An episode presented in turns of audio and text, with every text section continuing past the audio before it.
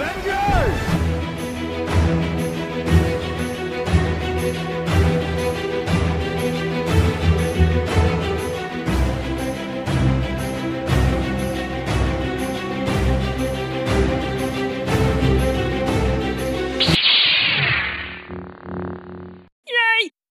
Welcome back to another grand adventure with the Adventure Geeks. I'm Eric, your host, And I'm Ray, the second host. the second host. because again, we have one of our fellow Adventure Geeks um, missing in action. Yeah, definitely MIA.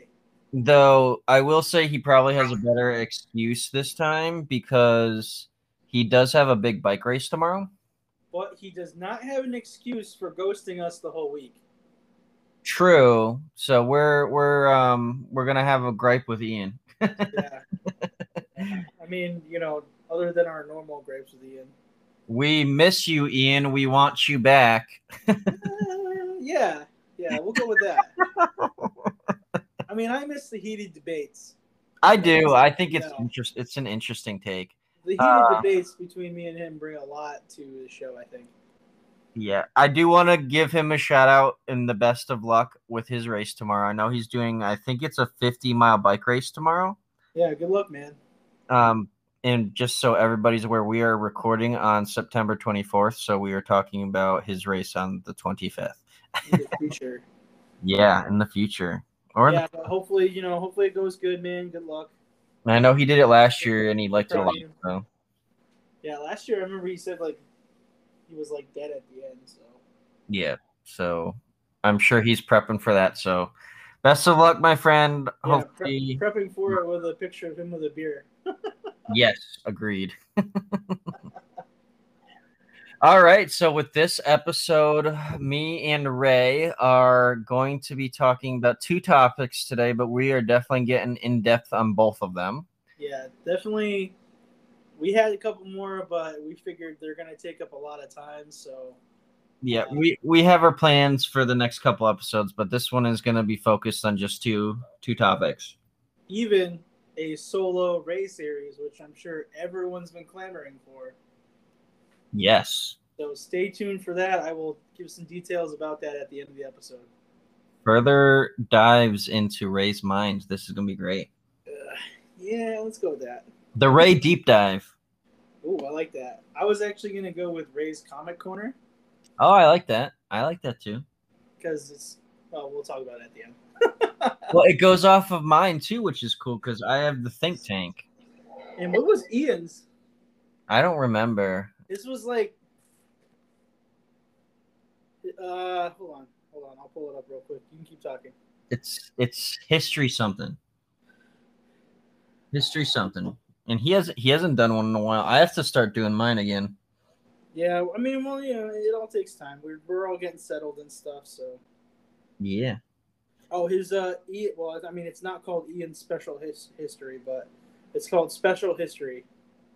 Yep, I like that. So everybody listening, each of us have our own spin-offs now. Yep, and uh, if you guys have any suggestions, let us know. Yeah, absolutely. Ian does his history piece of it. I do my deep psychological dives into some of our character stuff, uh, fictional characters that we like to talk about, and then Ray starting his own thing with comics. And I'm gonna, I might branch off into like video games and anime. There you go. Uh, but I'm gonna start with comics first. So. Sounds good. But Anyways, let's talk about our first topic. Yes, so today's first topic, we're gonna go over the Hawkeye trailer that came out. What was it last week? Yeah, I think it was like last Tuesday or something. Yes. So this is what Disney Plus's fourth, Fifth. fourth, fifth TV show for Marvel. because you had WandaVision, Falcon and Winter Soldier, Loki, Marvel's What If, and now Hawkeye. Yep. And those of you who are questioning what if, it is canon and it ties into the movies, so you guys should all definitely watch that if you're confused. These are all considered part of Phase Four, I believe. Yep. So they are they are definitely canon. Um, I know I was just reading something today that said uh, because I did you watch the end of? uh Did you watch the new What If?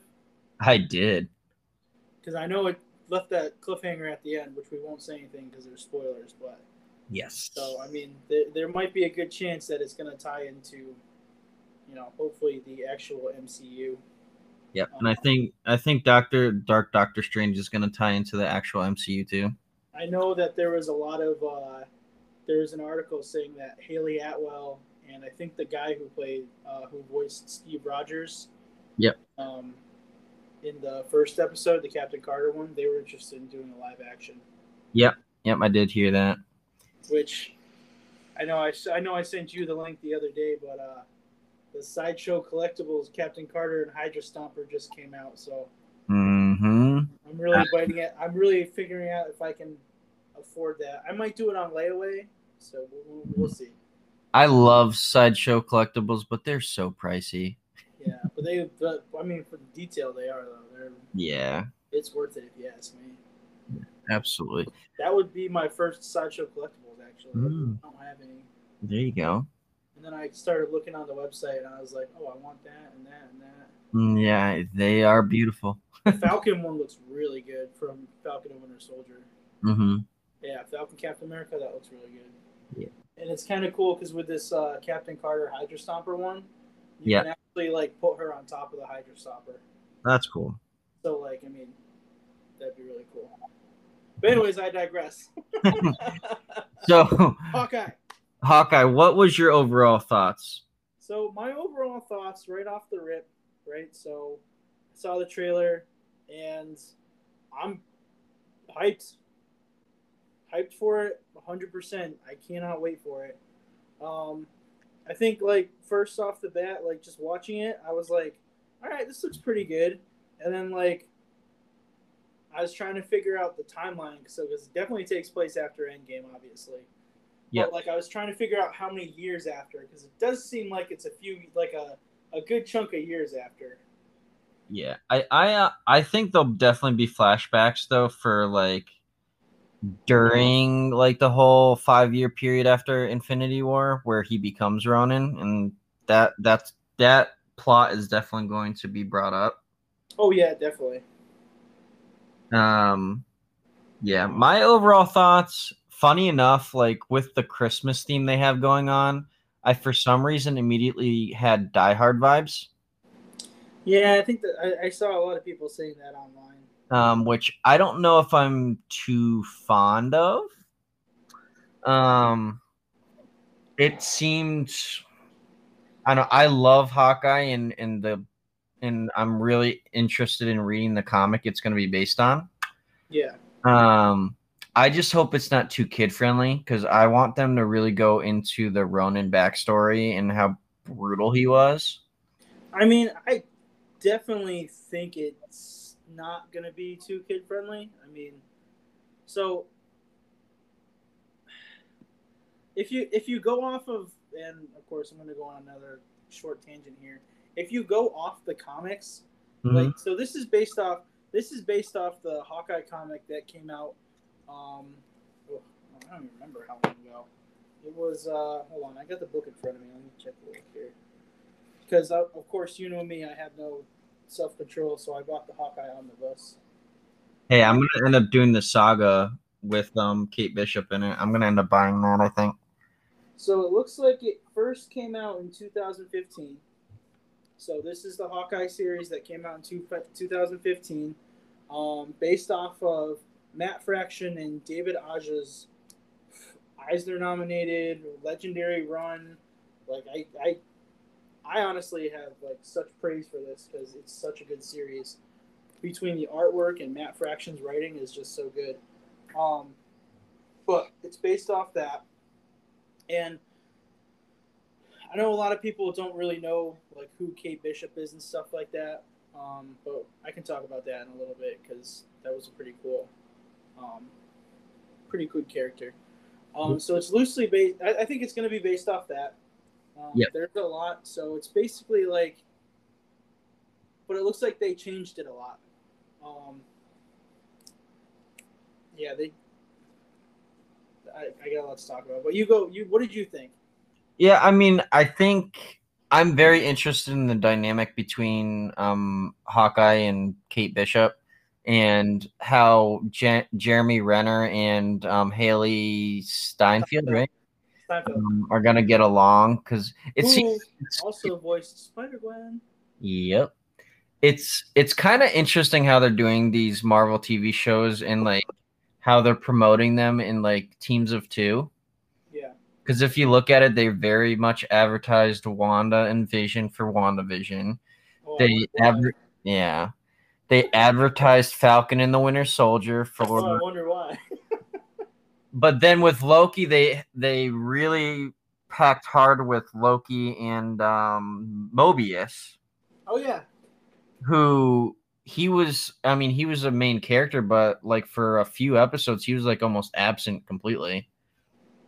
And then obviously what if's a little bit different but then we go back to Hawkeye and they're obviously promoting Hawkeye and Kate Bishop. So I think it's really interesting how they're going in duos now. Well, I mean, yeah. E- even if you think about it, like even even the what if episodes, like almost every episode had like a group of like two or more. That's that's fair. Yeah. But I feel like with What If, it's a little more ensemble based too, minus a couple episodes, because you have like the Marvel Zombies one, which That's is why, that's why I said two or Yeah. more. okay. All right, calm down, calm down over there. just, I'm just making sure you heard me. That's all. Um, but yeah, I'm, I'm I'm not, I'm not gonna get mad. Okay. but yeah, I'm interested to see in the direction of like tone. I think that's what I'm really looking forward to. Um cuz like I liked the trailer, I just don't like the Christmas theme. I I don't know think if it so. fits as well. Yeah, I mean, I think it's. I understand why they did it because it's coming out in November, right? Mhm. It's gonna be close to that, and like one of the things with Hawkeye, right, especially in the movies, what is his family? Right, that's So that's like, that's. I think that's gonna. I think it's gonna play like a, you know, not like a huge part, but it's a, it's a decent part. Like they want Hawkeye to still be known for his family and stuff like that. Like, because that's what they showed in Age of Ultron, right? No one knew he had a family until they Mhm. brought him to his house, and then you know they showed the family again. Well, I don't think they showed him in Civil War, but he said that you know I don't want anything to happen to my family. That's why he turned himself in. You know, I think yeah. I think it's a lot. It's just it's family based, you know. And you know what what what better time of the year that brings family together than Christmas? think Christmas. Well, yeah, and especially with it coming around Thanksgiving time, it even fits even better then too.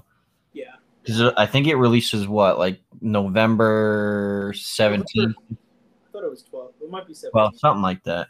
yeah. Um, my curiosity too is um, what's going to be bringing him like into the action again after his family got brought back after the snap.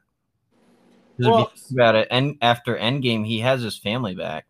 So I mean, I, I think one of the things is, you know, when they show the news report right off the rip there, someone's masquerading as Ronin, Okay, yep. and you know they he even I mean he even says it in the trailer. He was I, I literally just watched the trailer like 20 minutes ago with Matt, my my friend Matt. So, like it was still a little fresh. So like even he says in the trailer, he's like, I made a lot of enemies as Ronin. So whoever's going around masquerading as Ronin is, you know, gonna attract those enemies. True. Though I think I know who is based on the comic book. I think I know who it is. Who? Well, somebody had said that it was Kate Bishop dressing up as him, and that's how she's brought into the whole. Well, I mean, it, it does show her. It does show her in the outfit, but I don't think like I don't think she's the one who's running. Okay. Like, cause it show it shows her in the outfit, so it definitely shows her as Ronin, but I don't think she's the one who's you know quote unquote actually Ronin. Okay, so maybe she just takes up like the mantle after the fact. Yeah, I mean, maybe she's just doing it while she's trying to be you know a vigilante and stuff like that. Yeah. But I don't I don't think she's the one who's actually masquerading masquerading masquerading around as Ronin. Gotcha. One of the things I found out that was kind of interesting is I believe in the trailer, there was something along the lines of um, Clint starting to use hearing aids, which for people who don't know the comic, he's actually deaf in the comics, isn't he? Uh, yep. So that's an interesting like tidbit that they added in, I think, on that trailer. So that's a really cool detail. Yeah, I think I think that's that's that, that was a cool detail. Um, I do like the fact that um, they showed uh, the dog. Yeah. In the um, in the in the Matt Fraction David Aja run, like Lucky the dog was like a huge part of that comic. Like you, you don't think a dog's a big part, but like the dog like really kind of brought like it brought a lot of humanity to Hawkeye, especially in the comic. Um, which I think it's going to be pretty cool. I, am interested to see how they're going to like bring him in there. Mm-hmm. Because like Hawkeye in the comics, right? He doesn't have a wife and kids. He's a lone wolf, does his own thing. So like, especially like after so, especially when they and so they ended up killing him in Avengers Disassembled. Wanda, you know, quote unquote, killed him, and then he ended up coming back when she reversed the world after creating the whole House of M. Yeah.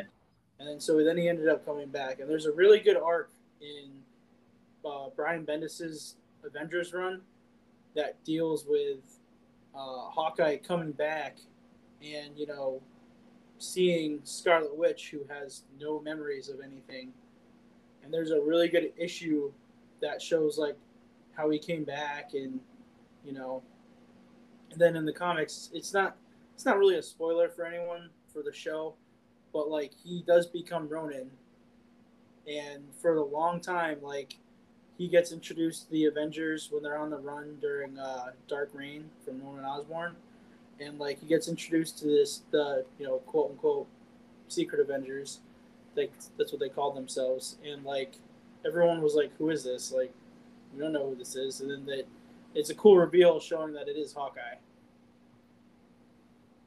and then after after Dark Reign was over, he became Hawkeye again.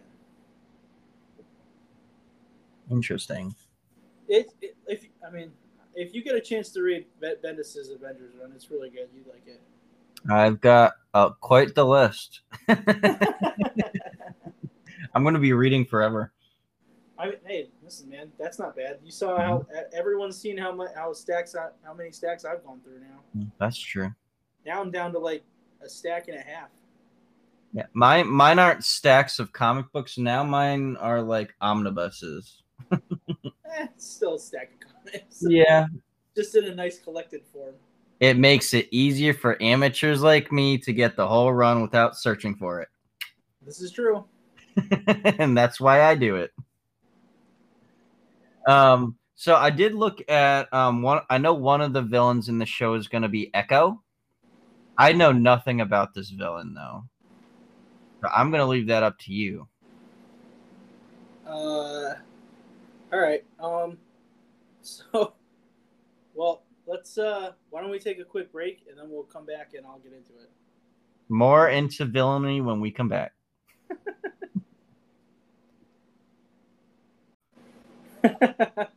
All right, so going into Hawkeye here. All right, so we were talking about Echo, right? Yep. All right, so Echo. Hold on a second.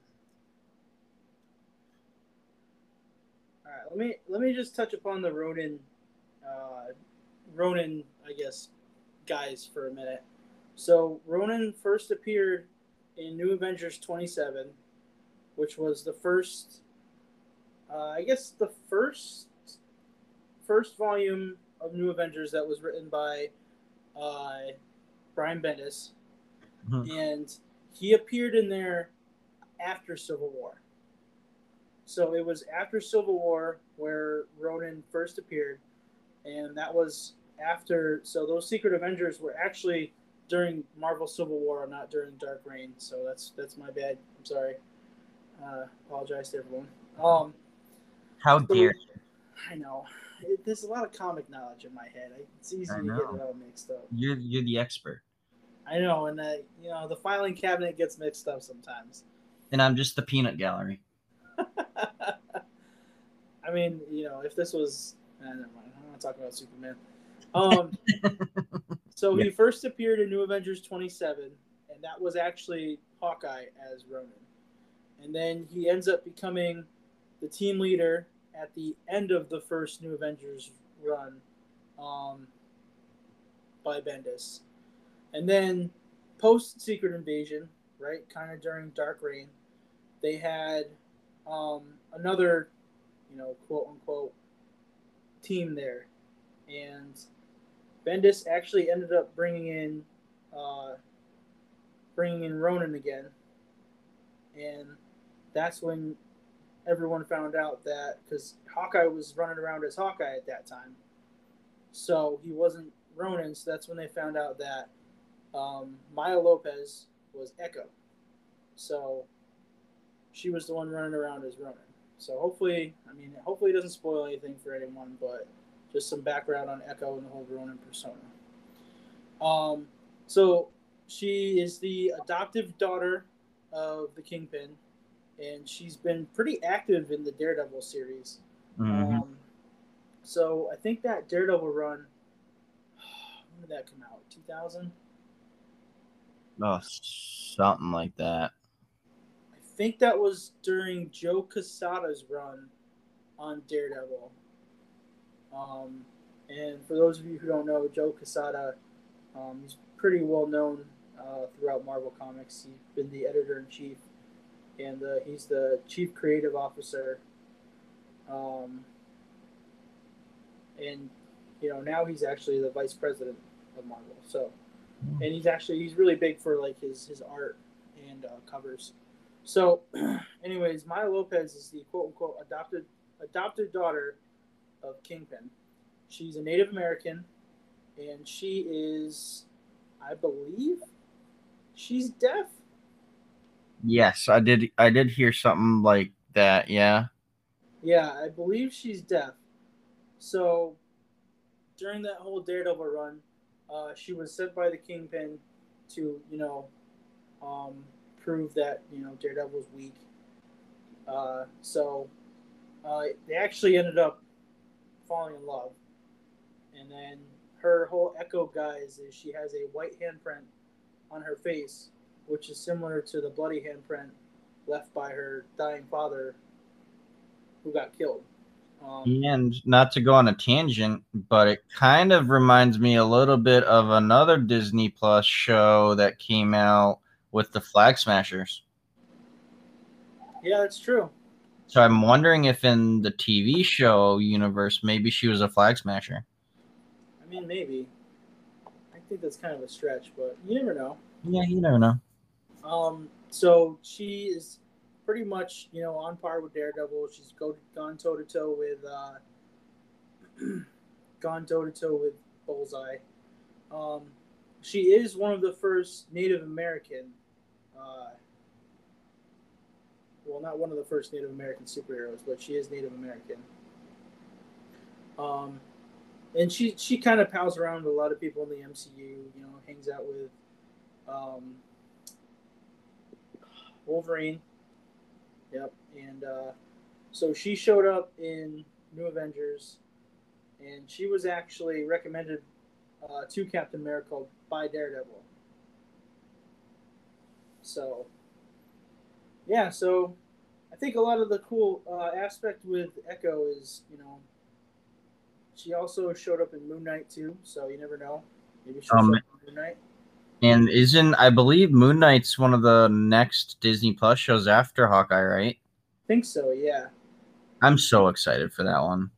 Yeah. I'm I'm eager for that one. It'll be so much different, but um try, trying to go more towards the TV show. Ah, damn it. What? I messed up when Hawkeye Ronin and Echo Ronin first showed up. So just everything I said, reverse it. okay. I'm such, I'm such an idiot. It's been a long day. It's okay. we forgive you. Um, it is kind of interesting to note that so she is actually in Jason Aaron's run of Avengers now. and she actually holds the Phoenix power now. Oh, that is interesting. Yeah, so she's Phoenix. Yeah, I don't think we'll get that in the TV show, but that is very good. Yeah, I mean, I definitely think that. Um, and just to touch upon, like, uh, I guess you know, villains in the Hawkeye show.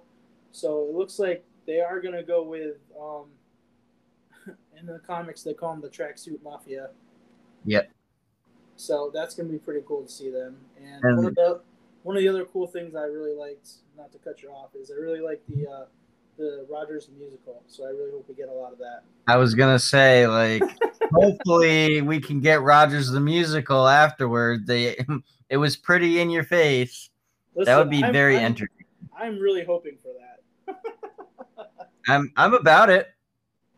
I'm Like, if you want to make a joke about it, but we're gonna be like, yeah, that's funny, but you should probably do it, and I'd see it. Yeah, Oh heck yeah! but we can't forget the little elephant in the room too with this show. Um, coming off of Black Widow, we're gonna probably see Yelena Belova in this show yeah, I'm pretty excited for that. That's gonna be cool. because she's gonna be hunting down Hawkeye. I do like the fact that they didn't show her in the trailer at all. Yes. So I, I like the fact that she wasn't in there because like kind of gives a little more mystery to it. Yeah, I th- I think it's gonna be cool. Um, I, I want to sit. I, I'll ask you. Yeah. What do you think is the big surprise or twist in this show gonna be? Well, I mean, I think a couple of surprises and twists, right? I Mhm. definitely think Echo is going to be a surprise or twist.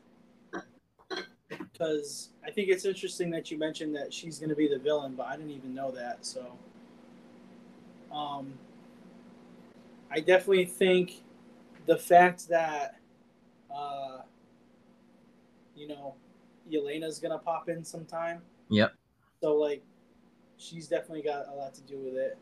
Um, I mean, I, I, I kind of want to say something with Kate Bishop, but Kate Bishop's pretty cut and dry. Like, her character, so her, her character first came in the um, uh, the Allan Heinberg and Jim Cheung run of Young Avengers. Mhm. Um, so she was pretty much brought in like so. This was was this before? I think this was before Civil War. Yeah, I'm pretty sure it was. So before Civil War, kind of during the New Avengers era when it first came out, after Avengers disassembled. Excuse me. There were, you know, these kids running around in you know, a Patriot costume, a, a young Thor looking costume, a, a kid who looked like Hulk, and, you know, a kid who looked like a younger version of Iron Man. Mhm. So they called themselves the Young Avengers, and it, it's a good run. Like, if, if anyone reads it, it, you'll love it. I fell in love with it the moment I found it. Um, but that's when they first introduced Kate Bishop, and she kind of like she's she's part of the part of the mafia, I guess. Like her her family's big into the mafia, and she was saved by like the Young Avengers, and then she gets a little more curious about them. So uh, she's pretty much just like Hawkeye. Like she trained Mhm. herself for the bow and arrow. You know, she's pretty much trained in a lot of different weapons. So I think that's pretty cool. Um, she definitely ends up meeting. So I mean, obviously, it's I don't know if it's going to work in the show, but she ends up meeting Cassie Lang, Ant Man's daughter, which in the comics, uh, Ant Man Scott Lang was killed by Wanda uh, during Avengers Disassembled. Mhm. So she kind of ends up, you know, finding the Young Avengers, you know, using her bow and arrow, and then she takes on the mantle of Hawkeye. And then there's a really good issue where, like, after Wanda resets everything, where Hawkeye comes back, and her and Hawkeye have like this huge talk about, you know, who's Hawkeye, and you know, Hawkeye ends up saying, "You're Hawkeye now, and I'm Hawkeye."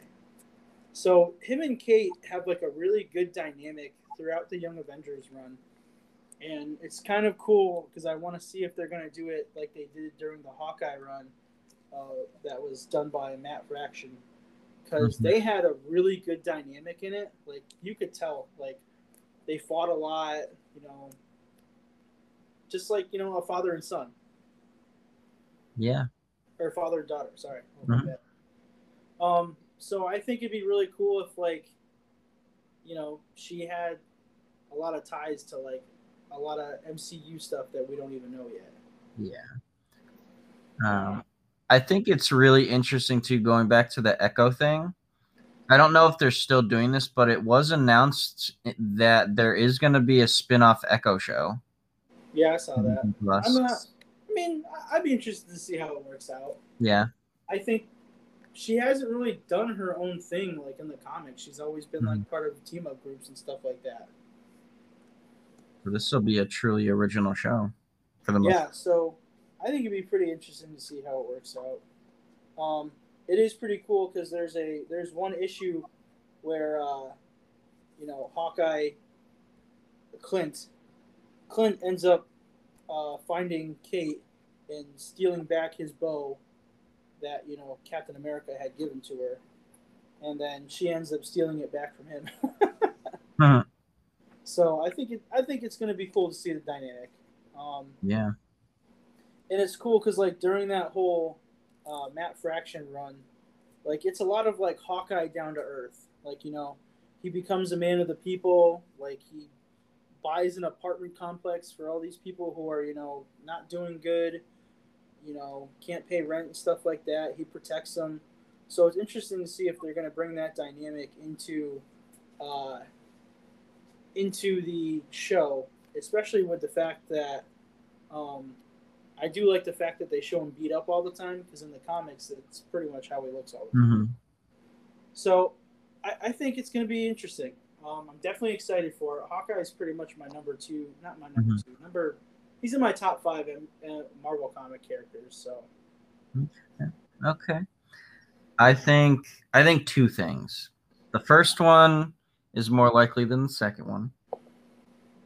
I think the first thing that's probably going to end up with this show is that after this first season, if there's two seasons, maybe after the second season, Hawkeye will probably be done.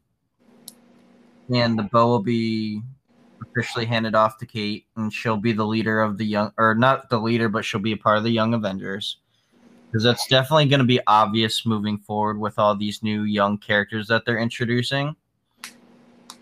Um, and maybe Hawkeye remains either the I don't want to say the Bruce Wayne mentor type deal, but um, there's your your DC reference, Ian. Um, I want to say he'll be a mentor, or he'll retire and finally be with his family full time. But I, I kind of want to see him be old man Hawkeye. Well, it's funny you mention that because I, few like like last month, I finished the uh, the Avengers game. Yep. And they had a good good Hawkeye DLC, which had Kate Bishop and Old Man Hawkeye. Yep. And it actually really brought like you know, a lot of like, I like Hawkeye. It's pretty. It was pretty cool seeing their dynamic because it was a lot different in the video game than it actually was like in the comic. Mm-hmm. So I think that overall, like they have a good dynamic. It's just, and even in the even in the trailer, like it already looks like Hailee Steinfeld and Jeremy Renner have like such good dynamic together. Oh yeah, absolutely. especially that end part of the trailer where he's going through his arrows and he's like, "Oh, that's too dangerous. That's too dangerous." And then she shoots like an explosion arrow and she goes, "You have more dangerous stuff than that." And that, that just looks hilarious. Yeah, I think I think it's gonna be good. Um, I think like it's kind of cool seeing the fact that we haven't like I mean besides Peter and Tony, we haven't seen any of the other like Avengers or main characters with you know younger kids. yeah, that's true. So I think that's going to be pretty cool, and I like the fact that they're playing with that. Yeah, I think, and this is my bold statement: Here we go. the myth, the Mephisto of Hawkeye that I think actually might happen is I think we're gonna see Kingpin at some point, and I'm gonna be bold and say it's going to be the same actor from the Daredevil TV show. Oh, Vincent D'Onofrio. Yep. I think they're gonna bring him back. Oh man, that's I'm gonna make that bold prediction right oh, now. man, that's a pretty bold claim. Yep, I'm gonna say it right now that that's gonna be the big twist. Because if you think about it, like every single one of the um, TV shows so far has had some sort of major twist in it or major surprise. Oh, that's pretty. I think this one's gonna be Kingpin. I, you kind of blew my mind with that one. I can't even think. Yep. Um, uh, I mean, I don't- would be surprised. even if it's just a small cameo appearance at the end of the show, I don't think it'll be a main part of the TV show, but I think he pops in at some point. Oh man, that's. Oof.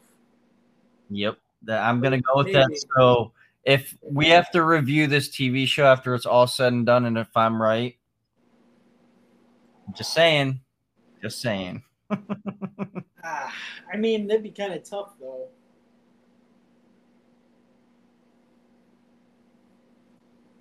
Do they? Does Marvel still have the rights to like all them? I believe so because there was rumor about Daredevil too. Not in this show, but like in um, there's rumors that Daredevil was gonna show up in either Spider-Man: Far From Home or the She-Hulk TV show. Hmm. I think they. Well, we're gonna have to talk about this article that I read at a later time, but as of right now, they own most of their properties. Yeah. Okay. I'm gonna Well, make I mean, you never know. Stranger things have happened. Yep. It's either that or something's gonna have a huge connection with Moon Knight, with Moon Knight being the next TV show. I mean, obviously Echo's probably gonna connect in some fashion, but Yeah. I wanna say the big twist will be Wilson Fisk himself. I will say so, especially during like uh, this Hawkeye run. Just because I want to touch upon Matt Fraction's run again. Yeah. They do they do mention a lot about um his brother, uh, his brother Barney, who also kind of grew up in the circus with him, and um, it, it is worth mentioning the fact that uh, he shows up a lot in the comic. So I'm curious to see if maybe he'll, you know, show up in the show Mm-hmm. because Barney even Bar, even Barney eventually takes on like the Hawkeye mantle and becomes Hawkeye Mm-hmm. For not not for a lot but for a little bit but Okay. I really hope going a little bit off track again. oh Um, I really hope they focus on Clint dealing with the loss of um Natasha. yeah definitely I, I definitely diving- hope that that's a big part of it and diving more into what their not relationship but like friendship was yeah. Because they hinted in that so much in the past movies but they never really dove into it at all. Yeah. I thought black widow would have done it a little bit but this is like the best way to do it because part of his arc could be him dealing with the loss. I mean that would be that would be pretty cool especially because like you know they have such a history in the MCU and even in the comics but I think it'd be pretty cool to see like you know if he you know beats himself up about it still and Yeah, especially with like at the end of Endgame, he's still not over it, and he's still beating himself up over it. Yeah. and it is it is so I will I will mention that so after Matt Fraction and David Aja's run, um, Jeff Lemire and Ramon Perez took over, and they do do uh, quite a good chunk of one of their series actually dealt with um, the future with Old Man Hawkeye. So Hmm. um, I, I mean, obviously, I don't think that's going to happen, but I mean, I think further down the line, if they did something with that, that'd be that'd be pretty cool. I feel like they could do that in a what if episode very easily. Oh yeah, I mean they they did it pretty easily in the video game, Yeah. dealing with that. So I mean, I, I won't I wouldn't rule it out. Yeah, definitely. I want to see that. I want to see that, and I, as going along the lines of Old Man Hawkeye, I kind of want him to meet up with Old Man Logan. Did you read that? I read a lot of Old Man Logan. I haven't gotten all the way through it yet. Did you read uh, the Old Man Hawkeye series? I think I made it to like issue three. Oh really? I It got really good after that. I really like so I really like those old man series Mhm. because the first Old Man Logan series that came out, uh, the Mark Millar, Steve McNiven one, that is still one of my favorites. Oh, it's amazing. And, and then I think uh, who did the one after that? Was that Jeff Lemire? Hold on, give me a second. I have it right here. Oh, they, oh, you do? I do. Oh, you can actually bring something to the table for once. Wow. Well, I mean literally, because all my comics that I'm referencing are out on the table right now. Yes, so it's Jeff Lemire, and um, Andrea Sorrentino, there you go. because that that run was really good too. Yeah. Um, I I love that duo of Jeff Lemire and Andrea Sorrentino.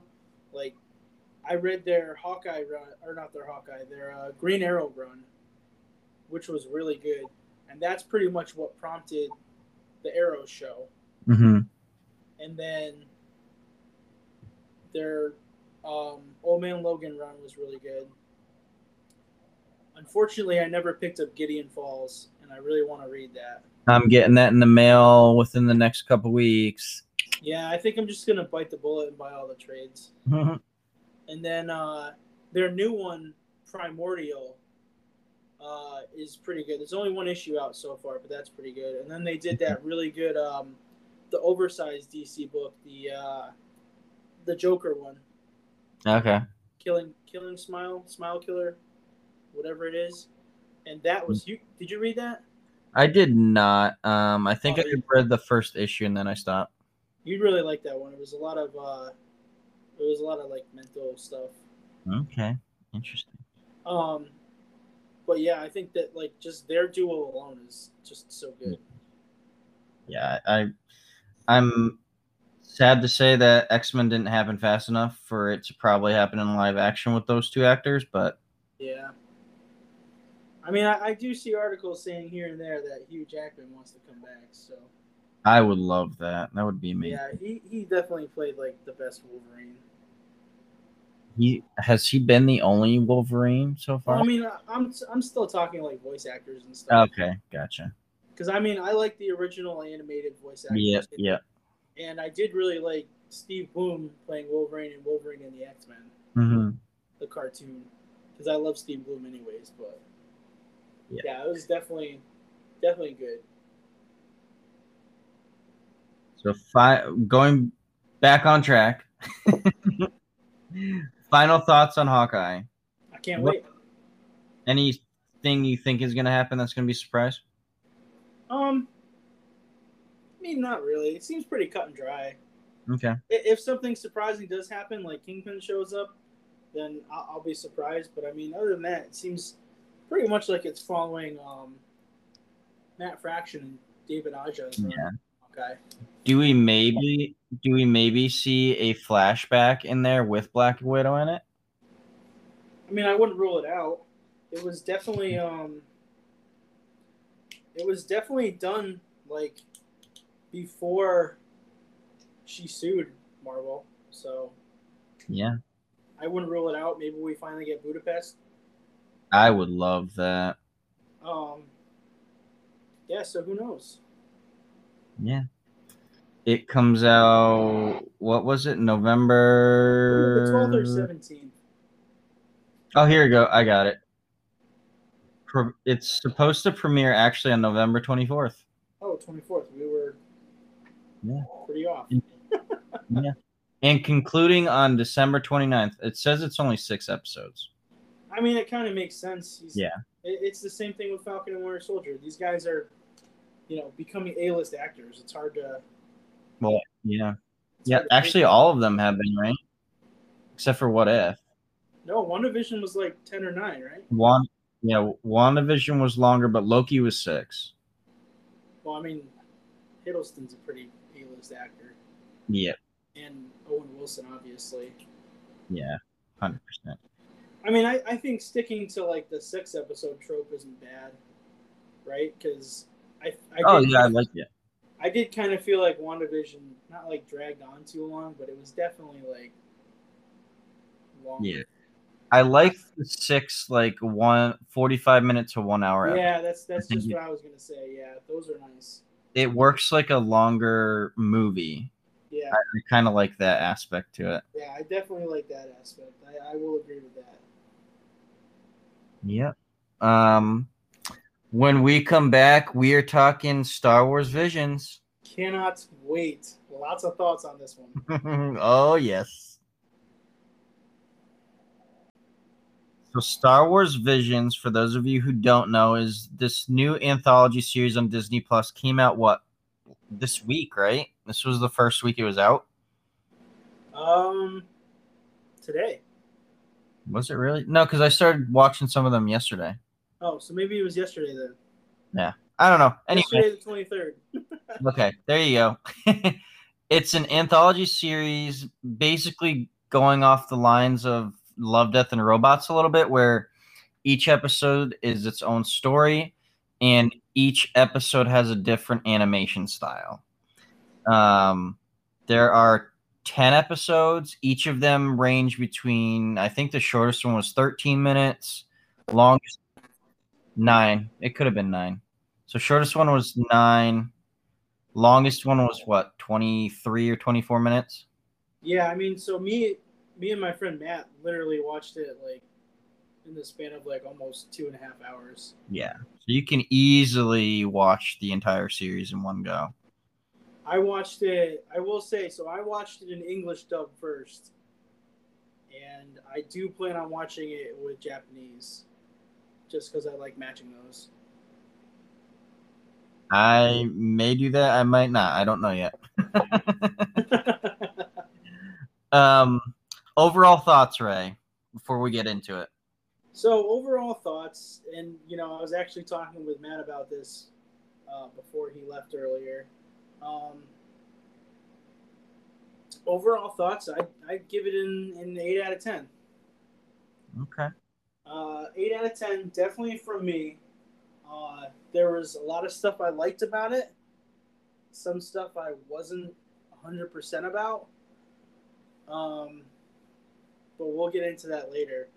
But I would say overall, I, I give it an eight out of ten. It was definitely something different, Okay. which I think, you know, with the Mandalorian, is something that was definitely needed in the Star Wars universe. Yes. 100%. What did you think? So I have two different ratings for this. If I Yeah, go. if I'm comparing it to Star Wars right now, in general, the Star Wars franchise, I'd probably agree with you with an eight or nine out of ten. Yep. If I'm comparing it to like what it was influenced by, meaning like it's going off the coattails of Love, Death, and Robots, I'm probably gonna give it about a six. Just because like if I'm comparing it to Love, Death, and Robots, there's a lot of episodes of that show that I will repeatedly go and watch because they were so good. As far as Star Wars Visions go, I think there's only maybe one or two episodes that I'd revisit and watch a couple of times. Um, I think it was a very good. Um, I really liked the aspect of it where they really dove into like the Japanese and Asian culture. So it's like Asian influenced Star Wars, which was really cool. It was a very different take, and I enjoyed that. Well, I mean, that's essentially what the plan was, right? They Right. Anime-inspired Star Wars show. And how can we forget like that? You know, Star Wars was originally based off of like the samurai films and the old Western films too. So that kind of ties it all around. Um, my gripes with it, I think, I mean, it's very hard to get a good story out of like an episode that's less than a half hour. But um, I found that some of the stories were predictable Um, I, I mean, I know me and you were talking about this earlier, but I kind of wish they did more than just Jedi focused episodes. But I get that maybe this season was themed as everything had Jedi in it. Um, and then there were a couple of episodes where the animation style was very, very similar, and I thought they were going to kind of make every single one a different anime style. But I mean, overall, as Star Wars, it was very solid Star Wars. As far as like the whole anthology thing going around, I think it was uh, slightly above average. So, the premise behind it, right, is that they wanted to do animated shorts through the lenses of the world's best anime creators, which is something that you don't really see mm-hmm. too often. You don't see like a huge franchise saying, "Let me get some of the best anime studios uh, on the market and have them animate something." You know, like you don't see, like you know, you don't see Harry Potter doing that. You don't see exactly. Marvel doing that. DC doing that. Well, I mean, I guess DC kind of did it with their animated shows. Um, I do know one of the studios. I can't remember which one did the. Uh, I think the Batman, either the Samurai one or the Batman. Oh uh, yeah, yep. I did see that. That was actually decent. Um. So I mean, you don't see a lot of franchises doing that, which I think is pretty interesting because yeah. they said, "Hey, let's take two things that you know might not work together and see how it plays out." And mm-hmm. I think overall, like like I said, it was an eight out of ten for me. There were a couple uh, episodes where I was kind of like, you know, this doesn't really feel the same, and I, I didn't want to go off on a whole, you know, huge Star Wars fanboy tangent about how like you know, because I mean, I wasn't a huge fan of the Last Jedi, but like I didn't want to be like one of the hater Star Wars guys. I you know wanted to give it a chance and see if I liked it. So I, I think I'll probably watch it again just to see how I feel yeah, about it. Hundred percent. Because like, especially especially because like I, I really want to watch it in Japanese because like you know that's how anime is supposed to be watched, right? Yeah. One thing one thing I will say, um, which will make it hard for like I'm trying to think of like a parent with their kids watching this. The tone and the maturity is kind of all over the place with some of these episodes like there are definitely some some episodes in this that I definitely wouldn't like recommend to a kid. Well, I mean, you could you could even say the same thing with anime. True. Like, I mean, you could be watching, like, for example, like Dragon Ball. That was supposed to be funny and fun. Mm-hmm. Maybe had some adult themes in it, and then you have Dragon Ball Z, which you know they kill people all the time. So I think I think it was cool seeing the different ranges of it. Yes. You know? Because you, I, I know, I agree with you. It was a little all over the place, but at the same time, that's essentially like different genres of anime, pretty much. You know. Yeah. So I think that's one thing it did stay true with. Mm-hmm. Especially because, like, you know, there were a lot of different episodes in there, and I did like. I know you talked about it earlier, and we talked about it before the episode, before we started recording. I did like the I I, I know you didn't like the fact that it was kind of like just one theme, but I like the fact that you know this theme kind of felt like it was you know Jedi lightsabers, kyber crystals, and you know maybe if there's a second season they'll have a different theme. Yeah, I I do kind of hope they do that. Um, which I think that would be a really cool and unique idea especially for something as broad of a spectrum as Star Wars. Like, I will say I did really like the fact that throughout each episode, the timeline was a different period in the Star Wars universe. Yep. That was really cool because you don't really see that too often. Like normally, especially with these anthology ones, it's pretty much cut and dry. It's all mm-hmm. the same, you know, it's all the same time period, same year, this, that, and the other thing. But with something like as broad as Star Wars, they used a lot of different spectrums on the uh, on the uh, Star Wars timeline. Mm-hmm. I also want to say too that um, the voice actors they used was a very interesting choice too, because it is kind of all over the place. Like there's some some that I'm looking up right now that I had no idea would would even be considering doing this show. Like David Harbour played um, Cajun in one of the episodes. Bobby Moynihan's in it in an episode. Simu Liu is another one who we just talked about from Shang-Chi. Wait, was he really in an episode? Yeah, he plays Oh yeah, he was. Sima. There's um Alison Brie, who is of um, community fame. She played Am in one of the episodes. Neil Patrick Harris was in one. Yep. Um, I did really like the fact that they used a lot of cool different voice actors. Like Yeah. Lucy Liu, Lucy Liu was in an episode. Um, that Tatooine Rhapsody one, Joseph Gordon-Levitt was in it. Yep. And I, it was funny when we were watching that one, and they showed, you know, I mean, spoiler alert, not really a spoiler, but they showed Boba Fett. Yep. And Matt and I looked at each other and we said, "Was that Temuera Morrison?" And it's cool that they actually used him. Like, it's cool that they're staying true to you know, like they have some Star Wars characters in there still. It's it, it was it's a it was a very interesting project that they did for sure. I, I I I just think the fact that it was you know, it was just like, let's have fun, let's see what we can do. And I think and it gave them ultimate creative freedom. I think, and it that's I think where Star Wars really does shine when you give the directors or the writers or the creators ultimate freedom. That's why like Clone Wars did so well. That's why Or I'm- even even like even if you're going back to uh, the Genndy Gen Genndy Tartakovsky Clone Wars, Yep. Like I still think that's one of my favorites because Mm-hmm. just the the art style and just the fact that it was pretty much silent episodes the whole time. Yep. Was just I think it was ahead of its time, honestly. Like it never got any more after that. But like even those those were quick, you know, 10 15 minute episodes. Yep. So I think the fact that he kind of like maybe set the pace for it, you know, cuz these are all pretty much 10 15 minutes. Yep.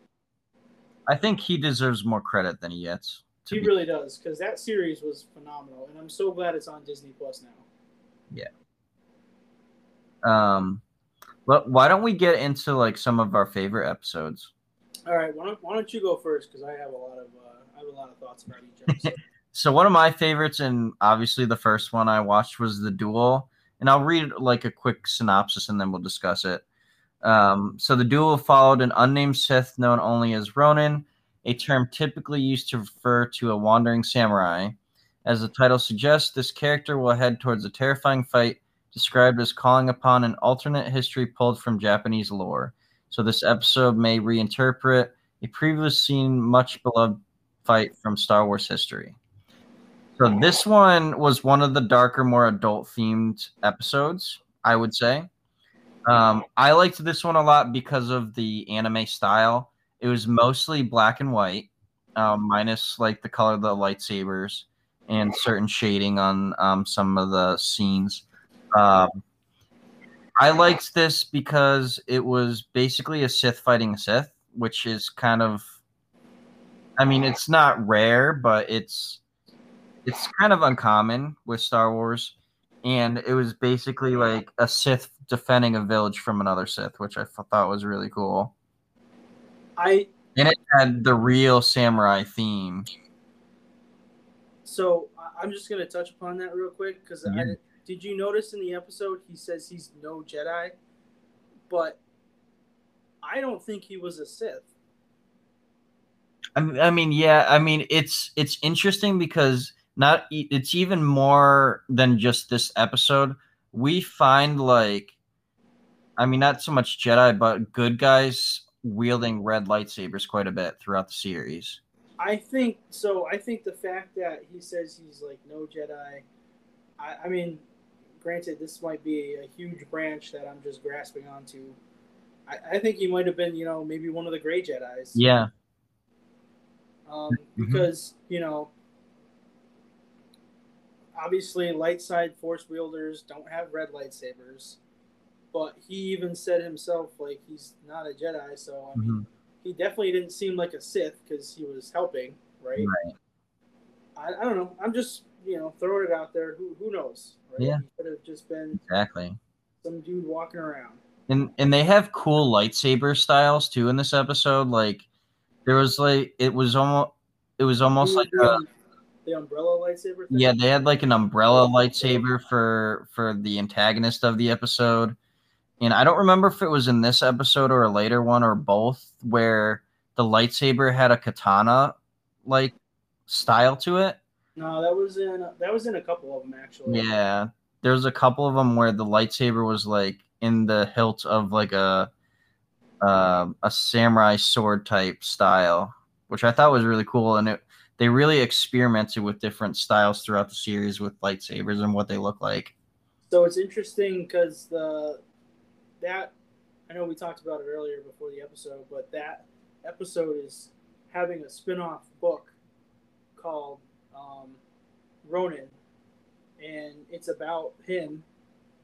And they said that they announced it before Star Wars Visions, hoping that you know everyone would forget about what a Jedi is and what a Sith is, and kind of just leave it to everyone's own imagination Mm-hmm.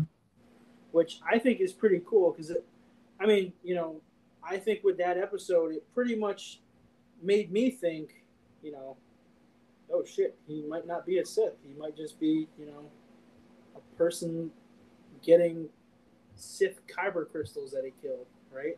Yep. Because then he does end up giving it to the leader of the village. Right. So, um, but I, I didn't mean to steal your thunder there. But what were your other favorite episodes? Um, I I can talk about three. So the second one, unless you want to talk about your fa- favorite. No, no, no. You, you can go first, and then I'll I'll jump on All right, sounds my bandwagon. My bandwagon.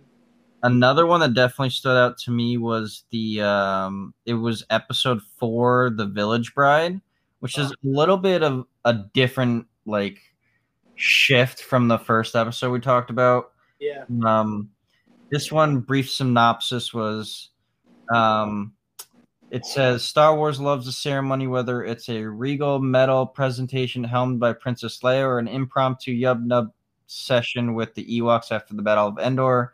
Exploring the strange customs of different planets and civilizations is what science fiction as a genre does best.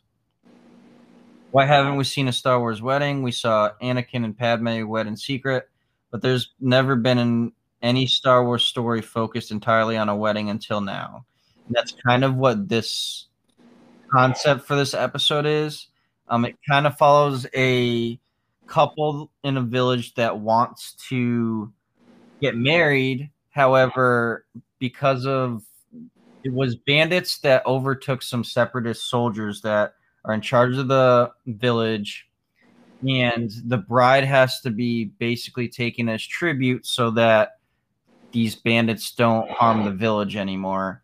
And then there's a whole bit where there's like these outsiders. One of them or actually both of them are jedi that kind of are on the outside originally and then they kind of step in. It's it's a very quick synopsis of this but that's kind of like the quick thing with what this episode's about.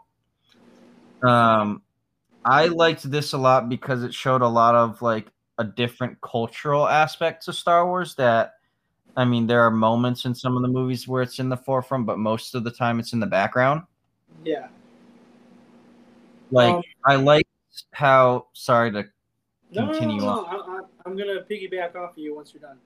Yeah. Um my I like this episode a lot because it shifts focus quite a bit. Like a good portion of the episode, it focuses on the perspective of the the couple like wanting to get married and they the groom basically carries the bride on his back because they're he's taking her to like sacred territory where he can't have his bride have dirty feet on the during the ceremony and once they get to this like shrine on top of a waterfall they really connect with the planet and then the planet reacts to their wedding which was really cool i'm not going to spoil it too much but how the planet reacts to their little ceremony was really interesting. So I really, I really like. So this was definitely one of my favorites. I will say that. Um, same thing with the duel episode. That was one of my favorites too. Um, I, one of my favorite things with this whole series was trying to figure out the timeline. Yep. It kind of sounded like it happened after, you know, Revenge of the Sith before the Empire even started. Because Mhm. they had, you know, they talked about the Separatist droids and, um, you know, a lot of like. The one thing I liked about this episode was there wasn't any like Empire in it. Yeah. Yeah. Like it was pretty nice just seeing that. I did really like the fact that, you know, it, it had a lot of Princess Mononoke vibes in it. Yes. You Uh, know, these these people are, you know, in tune with the forest. Um, they are kind of force sensitive, but they had a different word for it. Um, I don't remember now, but like you could tell that they had like it, they were in tune with the force, but it wasn't called the force for them. Um, and then one of my favorite parts of the episode was when um, I, I she was the Padawan, right? Yep. That when she like you know stands up to them and she cuts her own braid off, officially calling herself a Jedi Knight. I thought that was really cool.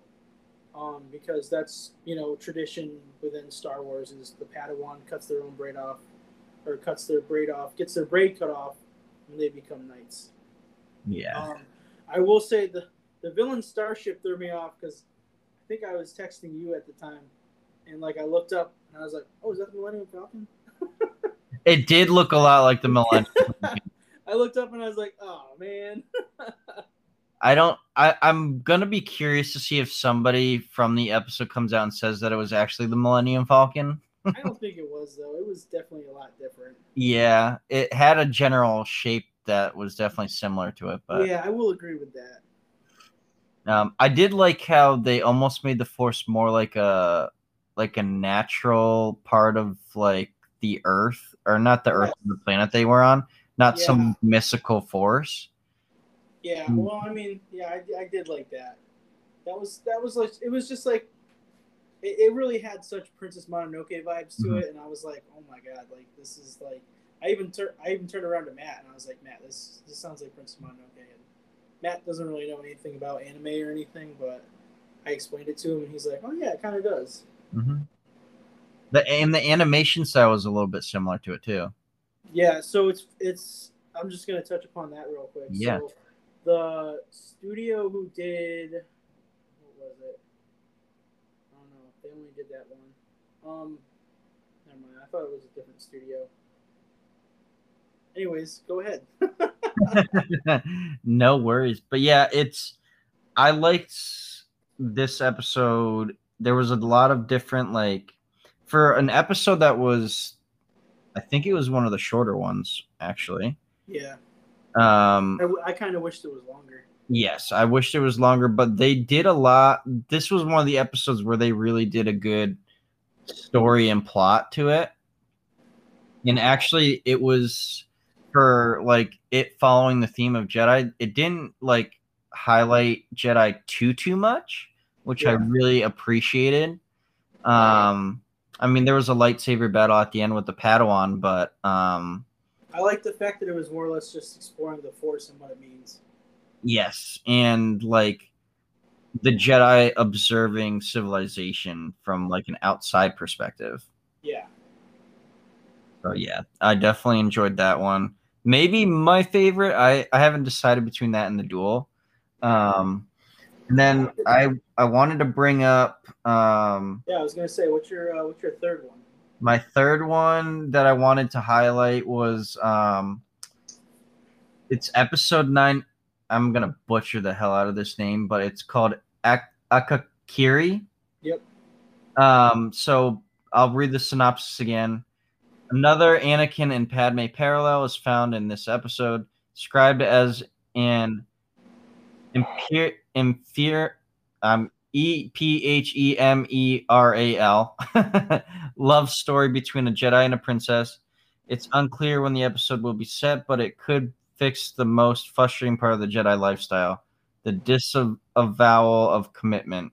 So it it definitely had um Padme and Anakin vibes from Revenge of the Sith, where um, it follows a Jedi and his love, um, and want the Jedi goes to the dark side to bring back his love from death, basically. And the Sith in this episode helps him revive her and everything, and becomes his, his um, apprentice. I think it's. I thought that episode was really good. Yes. Um, I will. I do want to note real quick that I did like the fact that his master told him not to go, Mm-hmm. and it made me think that maybe the master knew what was going to happen. Yep. Because that was pretty. That was a pretty crazy part. Um, I will say, you know, I don't want to. We don't want to spoil anything, but I did like the twist in it. Yep. I know you know what I'm talking about. Yep. Um, I think overall it was a fantastic episode. Uh, I will say that the studio that animated that one did the same one with uh, T0B1, which was the one about um, the little robot kid. Yep. So I, I really like the fact that you could tell because they were completely different animation styles. Yes. And Um, this is going to be a strange comparison, real quick. yeah. This one almost had a Samurai Jack kind of vibe. It did. It did kind of have like the Genndy. Keep butchering his name, Tar- Tartovsky vibe to it. Um, because even even when I I looked up because I forgot. I think I was texting. I might have been texting Megan or something. Huh. I was like, "Oh, is this Samurai Jack?" And I was like, "Oh no, it's not." It, it had vibes for sure. It really did. Um, I think it was cool because that kind of, and and like what like I said before, one of my favorite things is trying to figure out the timeline. It definitely felt like it was right after the Sith had died out. Yep. So it might have been even um, before this whole I forgot what they call it now, the High Republic, this new era of Star Wars that just came out last year. Yeah. Um, so I did really like that. Um, so we're gonna take a quick break again, and then we're gonna talk about my favorite episodes, Yeah, 100%. and then we're gonna go into a lot more detail. So get ready for more Star Wars. Buckle your seatbelt. Uh, quote unquote, get ready for hyperspace. there you go. All right. Ready to hear what your favorite episodes are, my friend? All right, so uh, I mean, I really like the duel. I thought that was good. Um, that was definitely. I know you did top three, but I'm, I might do like top four. Okay. I really, I really like that one. Um, are we going now? Yeah. Okay, I was just double checking. uh, yeah, sorry guys. Sometimes we do this thing before we actually figure out when we're actually recording. Is try to figure out what when we're actually recording. So I was just double checking. little behind the scenes action for you. Take Um, two. uh, and like like you said before, the Village Bride, I did really like that one too. Um, I think one of my one of my sleeper ones was, and I know probably a lot of people didn't like it, but um, I actually really liked the second episode, Tatooine Rhapsody. Um, so pretty much a, a synopsis of it is uh, a Jedi Padawan was trying to escape during a battle during the Clone Wars, and he ends up becoming the lead singer of a rock band, uh, which you know is probably one of the most far out Star Wars stories I've ever read Mhm. or even heard about. Um, so I just thought it was a cool, you know, unique idea. Um, I thought it was cool that Boba Fett was in it. Uh, you know, voiced by Temuera Morrison, and you know, it had a lot of, you know, it had a lot of everyone's favorite. It's Like Jabba the Hutt was in it. Mhm. Bib Fortuna was in it. Um, took place on Tatooine. uh, which I thought was pretty cool, especially since it took place uh, in the old pod pod racing ring. Yep. Which I thought that was cool because when it cut to that scene, I was like, man, are we gonna be watching pod racing here? um, and I think it was just like you know, it was just a fun little story. I mean, granted, it was probably it was probably geared a little more towards like little kids and stuff like that. But I think you know that's a big part of the Star Wars universe is you know it's geared towards kids. I know when I was young, I, I probably watched Star Wars when I was like at least five or six. Yeah. And then I fell in love with it ever since. Um, I did like I really like the fact that um, so Joseph Gordon-Levitt played the Padawan, Yep. and I, he's he's such a talented guy. Like he's done a whole bunch of different stuff. Um, I still gotta watch that show on Apple TV, Mr. Corman, because I hear it's Yeah. phenomenal. Uh, I just haven't watched it yet. Um, but I did like the fact that you know it showcased his singing. I thought Yeah. that was really cool. Um, and you know I did like the cutaway scenes where like it went to the you know it showed Obi Wan's home. Uh, it showed uh, you know the the bar in the Mos Eisley, and all the all the um, uh, the Bith singers were upset. I just thought it was a fun little romp, you know. Um, It's something very different. it was, and I think that's that's kind of a cool thing with, especially with anime, is you can do a lot of different stuff. Like with anime, there's a lot of different genres. You can do pretty much anything, and I think with, uh, you know, even animation in general, that was what they wanted to do, and I was like, okay, I can get on board with this. And it's funny, I was talking to Matt about it, and Matt was kind of like, oh, well, you know, a lot of people didn't like it. They, you know, all these hardcore Star Wars guys who were like, oh yeah, Last Jedi sucked. And I mean, I didn't think Last Jedi was great, but it had a lot of childish features in an actual Star Wars movie that I don't think were necessary in there. Mhm. Um, so I did really like that one. Uh, I really liked. Um, I gotta look it up real quick. I'm sorry. Um, I really liked the uh, episode seven, uh, the Elder episode. Yep. Uh, I thought that one was really good, just story wise, because it uh, it kept. So the the synopsis of that one is there's a master and his Padawan who are exploring the Outer Rim uh, because his master and the Padawan, you know, are just exploring, checking everything out, and then the master senses a disturbance in the Force, and they land on the planet, hear about this mysterious old man, and it was kind of like a cool little detective story. Like they were looking into the planet, seeing who was there, and then they find, you know, um, a ship, and they and the master's kind of like, you know, this looks like a Sith ship, and then this is after, you know, after the death of Darth Bane and the quote unquote initial extinction of the Sith. Um, and it was just cool. Like the fighting was really cool in it. Um, and I do think the fact that it had a good lesson in it, because the master, you know, the ma- masters are wise people. The Mhm. Padawans are always young and eager to like, you know, go out and explore and do stuff. Um, you know, and it was just a cool episode. I think. Yeah, and it does say that it's showing the events right before the Phantom Menace too, which I thought was pretty in- neat. Oh, that's cool. I didn't know that. And it actually includes David Harbour, Jordan Fisher, and James Hong in the English dub. Yeah, I, I was surprised to hear David Harbour's voice. Yeah. Um, and then, so like one of my one of my other, uh, I guess I guess you could say favorite episodes. I really liked the um episode eight, the Lop and Ocho episode. Um, so this one's pretty much, you know, uh, it's like a dispute amongst the family.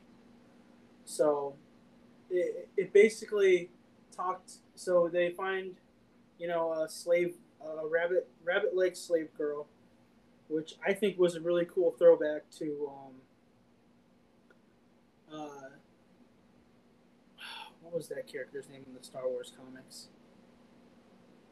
Um, oh Jaxxon.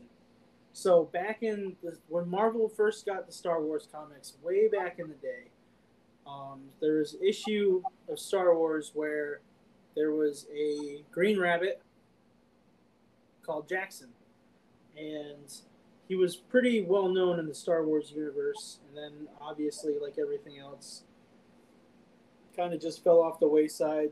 Was treated as like a joke character, and uh, it, the director of the episode even said that uh, it was a throwback to Jaxxon. So I thought that was pretty cool.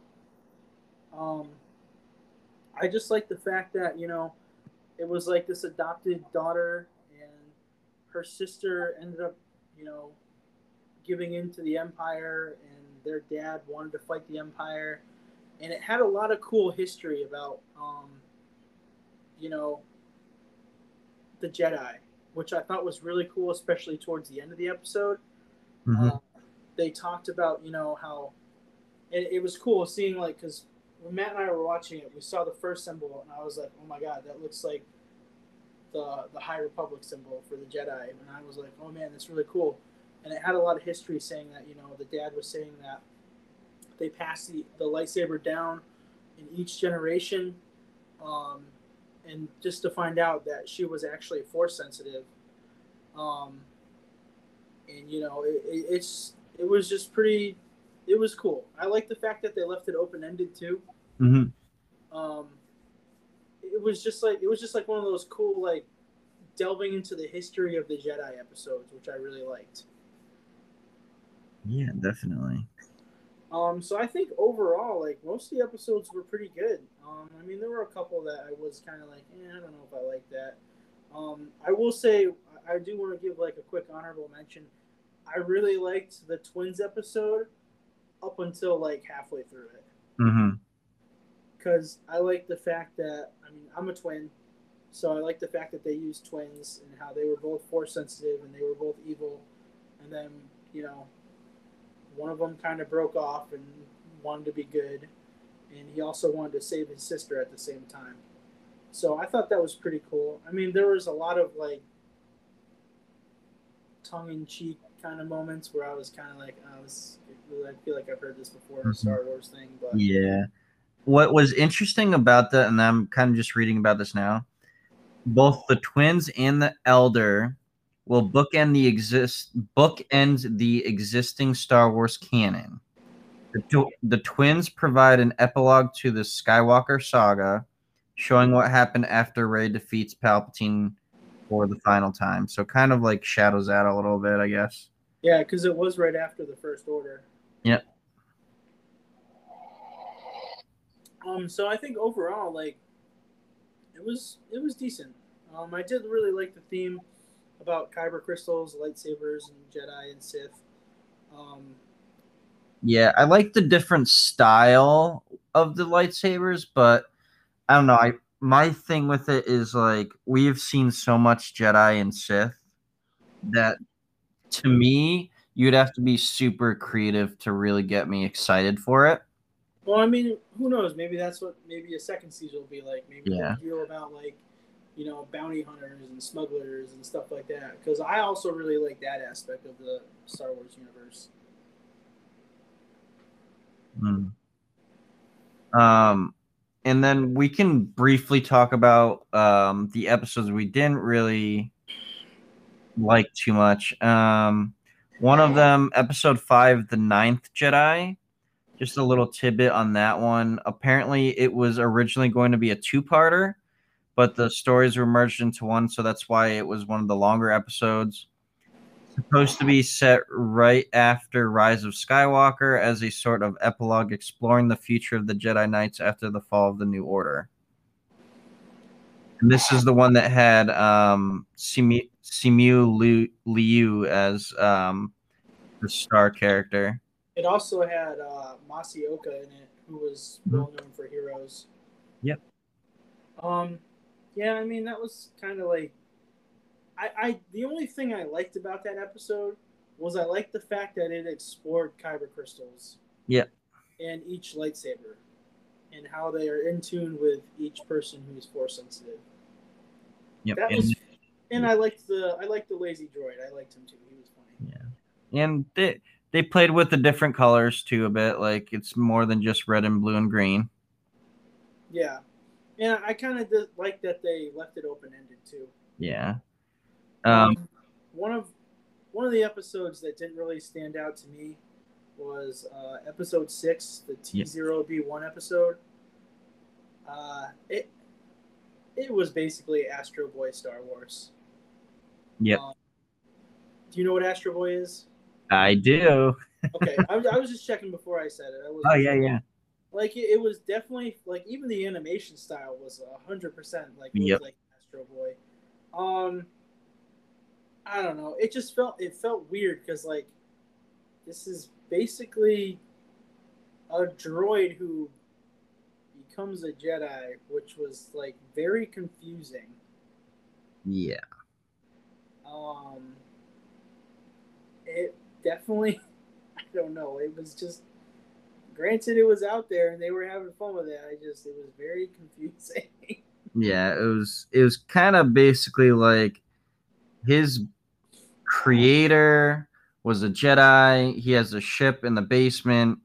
The droid wants to become a Jedi, so he starts looking for a kyber crystal, thinks it's in the basement locked up. Um, he goes in the basement, the ship's there, starts playing with the buttons, and then it signals One of the Inquisitors. one of the Inquisitors to come. The the creator dies, and he becomes a Jedi, basically, was just very. and out there. defeats the Inquisitor after having no Jedi experience whatsoever. Yeah, it, yeah, it was. I don't know. And there's like a Rise of the Droids feel to it too. yeah, it was. Uh, it was interesting. We'll just go with that. Yeah. Um, so that's pretty much up on the episodes. Uh, I was gonna touch upon for those of you who are interested, uh, the studios who did them all. Yep. Um, so I'm gonna go episode by episode, and Eric, if you have anything, feel free to jump in. Um, but it might just be me droning on for the rest of the show. I'm sorry. hey, I, hey, you never know. I might have some words of wisdom. Hey, listen, I, you know I'm all ears for your words of wisdom. um, so the first episode, the duel, was got was done by, was produced by, uh, hold on, I just had it one second. All right, Kamikaze Douga Studios, or for those of you who know, it's Kamikaze Douga. Uh, he's done. They've done. They did very famously uh, JoJo's Bizarre Adventure, which I still have not watched because I just can't get into it. I don't know why. Popping up on my Netflix. It's it's very it's a very tough watch. I'm not gonna lie. That first season really got me out of it, and my friend Anthony was like, "The second season's good." I only got three episodes in the second season. I was like, "I don't know if I want to watch this." Um, but they also did the Batman Ninja anime for DC, which was. Did you watch that? I didn't watch that. I did. I thought it was pretty good. Yeah. Yeah. All right, maybe I'll check. Um, they did a lot of. Uh, they did um, a City Hunter movie, which for those of you who don't know anything about City Hunter, uh, it's a very, uh, hmm, I'd say old anime. It's pretty much from the '90s. Uh, it's basically this guy who's. It's almost like Indiana Jones, but he's kind of like, you know, a little more pervy and stuff like that. Um, so that was pretty much the big things I noticed from that studio. Uh, let's see. The next one, uh, which is the Tatooine Rhapsody episode, uh, Studio Colorido uh, did that one, and most of the stuff that they've done. Uh, so they actually ended up doing um, the Burn the Witch anime, which right now is on Crunchyroll. I think there's only like two or three episodes. Which uh, Burn the Witch is another anime done by Tai Kubo, uh, who was very famously done Bleach. Um, They also did uh, A Whisker Away, which is an anime about this girl who I never watched it. I'm just reading the synopsis. a girl who turns into a cat, the the guy she likes ends up adopting the cat. I don't know. I don't. Anime's out there, folks. um, and they also did uh, some of the. They did the Pokemon Twilight Wings episodes, which I believe those were just on YouTube and that's a series that was inspired by Pokemon Sword and Shield, uh, one of the new games that came out a couple years ago. Uh, and I actually really liked that. I thought it was pretty good. It was a nice little insight into the uh, Pokemon Sword and Shield world. Um, the next studio is Studio Trigger, and they did the Twins, and they also did the Elder. So it's kind of interesting seeing uh, their two different uh, anime styles because they were like completely different mm-hmm. styles. Um, so the first one, the twins, felt like a little more like cartoony. You know what I mean? Yeah. Um, and then the second one had kind of a more like, uh, like actual anime feel. You know what I mean? Yep. So Trigger Studios, uh, they did famously Kill la Kill, which is really good. Um, Darling in the Franxx, uh, Little Witch Academia, SSS Gridman, um, Promare, which is a pretty cool movie, um, SSS Dynazenon, and uh, it looks like they did a cyberpunk anime for the video game. Okay. Which I cannot believe is still on sale. Mm-hmm. And they're still charging full price for that. I don't understand that. That's ridiculous. I saw that today on the PlayStation Store, and I was like, "Are you serious?" I heard all the issues regarding that game, so I never got it. Yeah, I, ne- I it looked cool, but I never got it. Um, the next one, uh, the Village Bride, which you know is pretty much the one that we've been talking about the whole time.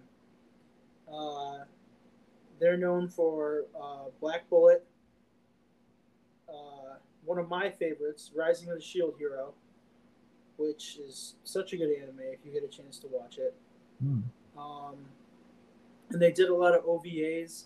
They did some for uh, Dot Hack. Um, they did one for uh, what's this other one? The Legend of Heroes video game. Um, and like it's cool seeing their uh, different animation style because it definitely had a lot of uh, I, I, guess like it definitely had a like old school anime vibe to it. Mm. um, at least that's what i think. Because uh, it definitely looks you know like a little more solid animation than some of the other ones that were in there. Um, and then the next one is Production IG, which they did the Ninth Jedi, which is the one where they were talking about kyber crystals. Uh, and Production IG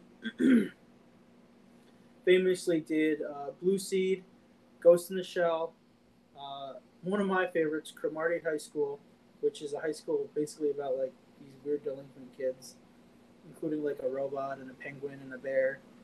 Hmm. Um, they did uh, Triple Exaholic, which is pretty good. Uh, Eden of the East, Guilty Crown, Psycho-Pass, which is pretty good. That's a good one. Um, famously did Haikyuu, which is a volleyball anime. Um, I've never watched that one, even though my friend Anthony keeps telling me to watch it. Uh, they did the Attack on Titan Junior High series, which is basically like chibi characters of Attack on Titan characters in high school. Um, they hmm. did the um, uh, Fooly Cooly series, the new one that just came out in 2018, progressive and alternative. Um, Noblesse, which is one of the Crunchyroll originals, uh, and Moriarty the Patriot, which Moriarty the Patriot is pretty cool. It's actually like uh, basically just focuses on Mori, uh, Moriarty from the uh, uh, Sherlock Holmes series. Oh, no kidding. Yeah, it's actually pretty good. You you might like it. I, I actually really enjoyed it, and I'm not really one for those kinds of series. Mm-hmm. Um, but it was definitely pretty good. And the studio actually ended up doing animation for some video games too. Uh, the Ghost in the Shell series, Tekken 3, uh, Sonic Riders, uh, Fire Emblem, and uh, they did the animated cutscenes for Persona 5, which is probably one of my favorite JRPGs. Sorry, getting out of breath here. Take a breather. Um, and then the next one is the Science Saru Studio, and they're the ones who did T0B1 and also did Akakiri, which uh, had two completely like different vibes to it. Right? I mean, even you noticed it too. Um, so they've done some feature films, which they did a lot of the Crayon Shin-chan feature films, which uh, I mean, if a lot of people don't know anything about Crayon Shin-chan, he's basically this little potty mouth kid who gets into adult situations. Um, they did Space Dandy, which is one of the famous ones by Shinichiro Watanabe, who also did the Cowboy Bebop series. Um, ended up doing the Garo series, uh, Devilman Crybaby, Cry, Devilman Crybaby, which is on Netflix. Um, that one was pretty good. That was pretty dark. You might like that one. Okay. Um, and I think overall, it's it was cool seeing the different tones between those two episodes. Like one of them felt very like you know, very kid friendly and fun, and then the other one was a little darker. Mm-hmm. I'm You I surprised that mean? didn't studio. I'm surprised that studio didn't do Astro Boy. Yeah, I actually thought it did, but it, I don't think it did. Um, but it's it's almost the same. Like so, right? So uh, that same studio did Devilman Crybaby, and they also did Ride Your Wave. So Devilman Crybaby is this pretty. It's a pretty dark anime. It's about like this kid who finds out he's like the devil or the son of the devil. I don't know. I watched it when it first came out, and like it's very dark, bloody anime. It's definitely not for kids. I definitely wouldn't recommend watching it. There's a lot of weird stuff in it. Huh. And then on the opposite side, that same studio did Ride Your Wave, which is a movie about this girl and this boy. And the boy dies and he gets reincarnated in this water spirit that hangs out with the girl and then he finds his way, gets freed, and this, that, and the other thing. But it's a really good movie and it's funny seeing those two completely different like genres come out of the same studio. That's Almost the same thing with the animation styles. Yeah. It's it's interesting how one anime studio can do so many different styles. And that's one thing that I really like about you know anime is right. So you have, for example, I'm gonna go on a short little tangent, not crazy. You have the Mappa studio, who Mappa's just finished, you know, Attack on Titan, and they did Jujutsu Kaisen, which is like pretty, you know, shonen type anime, very like fast paced animation. And on the other side, they did Zombieland Saga, which is an anime about these girls who are zombies and they want to be idols. So it's just interesting seeing the depth of all these different animation studios. And the last one I'll talk about, just because I know you guys are sick of hearing me talk, is the Geno Studio, who did the Lop and Ocho episode.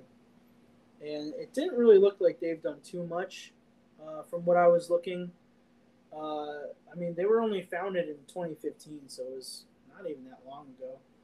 Um, they did uh, this anime called Pet, which is about um, a martial artist who develops a psychoactive technique that allows users to enter the subconscious of the human mind by manipulating their enemies' memories. And they did Golden, I'm going to butcher this, Golden Kamuy, which basically takes place, it's a historical anime. It takes place uh, in Hokkaido, and it's basically about um, the Japanese Russian conflicts, and uh, they're, you know, on the hunt looking for uh, people who killed their friends and gold and it's not too bad. I I only watched like the first season, and then they did Koko, Kokkoku Moment by Moment, which is about um, a grandfather who can stop time, and he uses that power, you know, to essentially fight bad guys. Um, so yeah, they haven't done too much, but I mean, overall, I think the all the animation animation studios they had were fantastic. Hmm. Yeah, I uh, I'm kind of looking up overall what this show is in the Star Wars universe, and it does say that it is canon. Well, I mean, I I honestly wouldn't be surprised. I'm curious if they take any of these episodes and do more with it. Yeah, that would definitely be pretty interesting.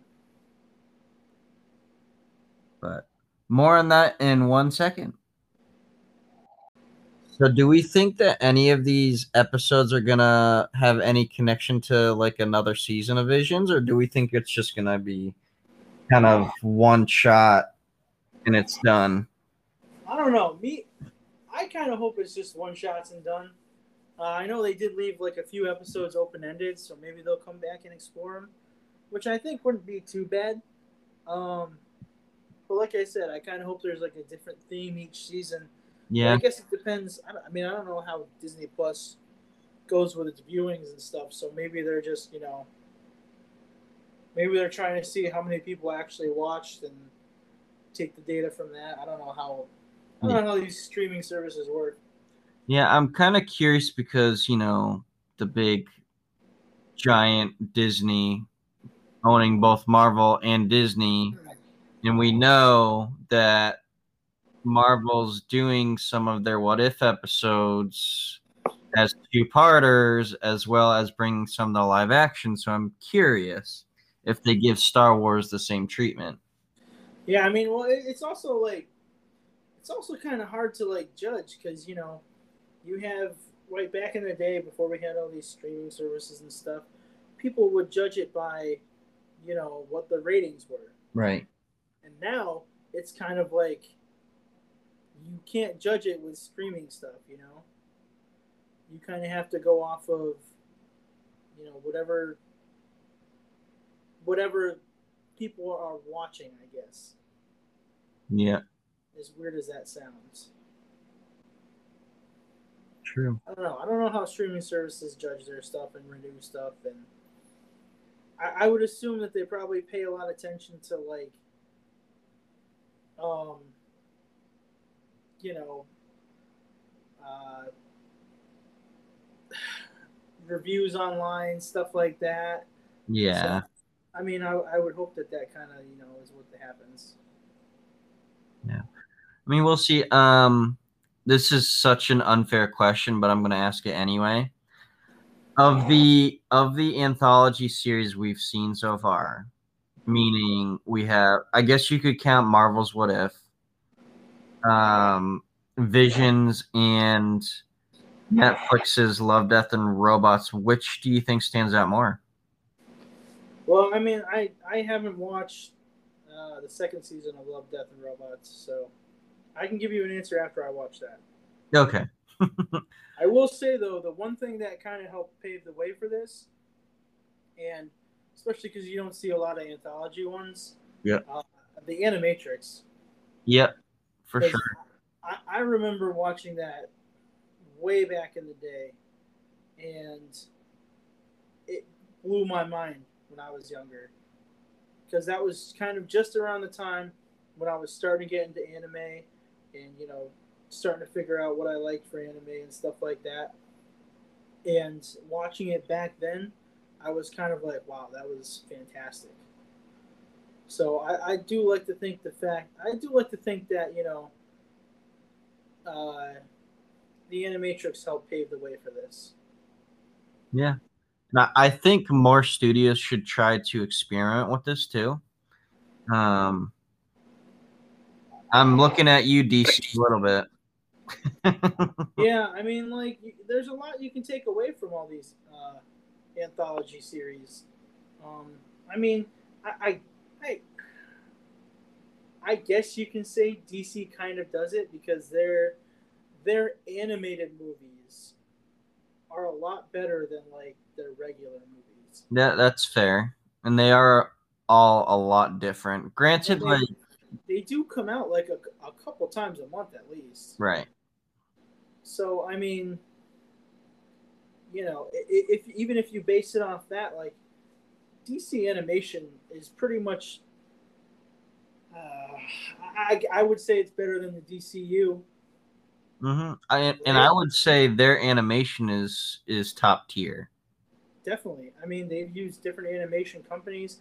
They incorporate a lot of different stories, you know, that probably wouldn't work out, you know, in on the big screen.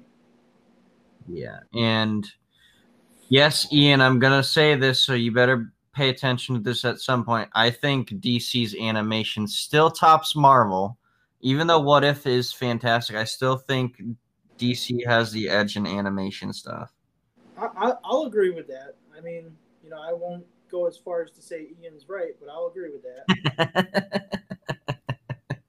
Can't get give him the benefit.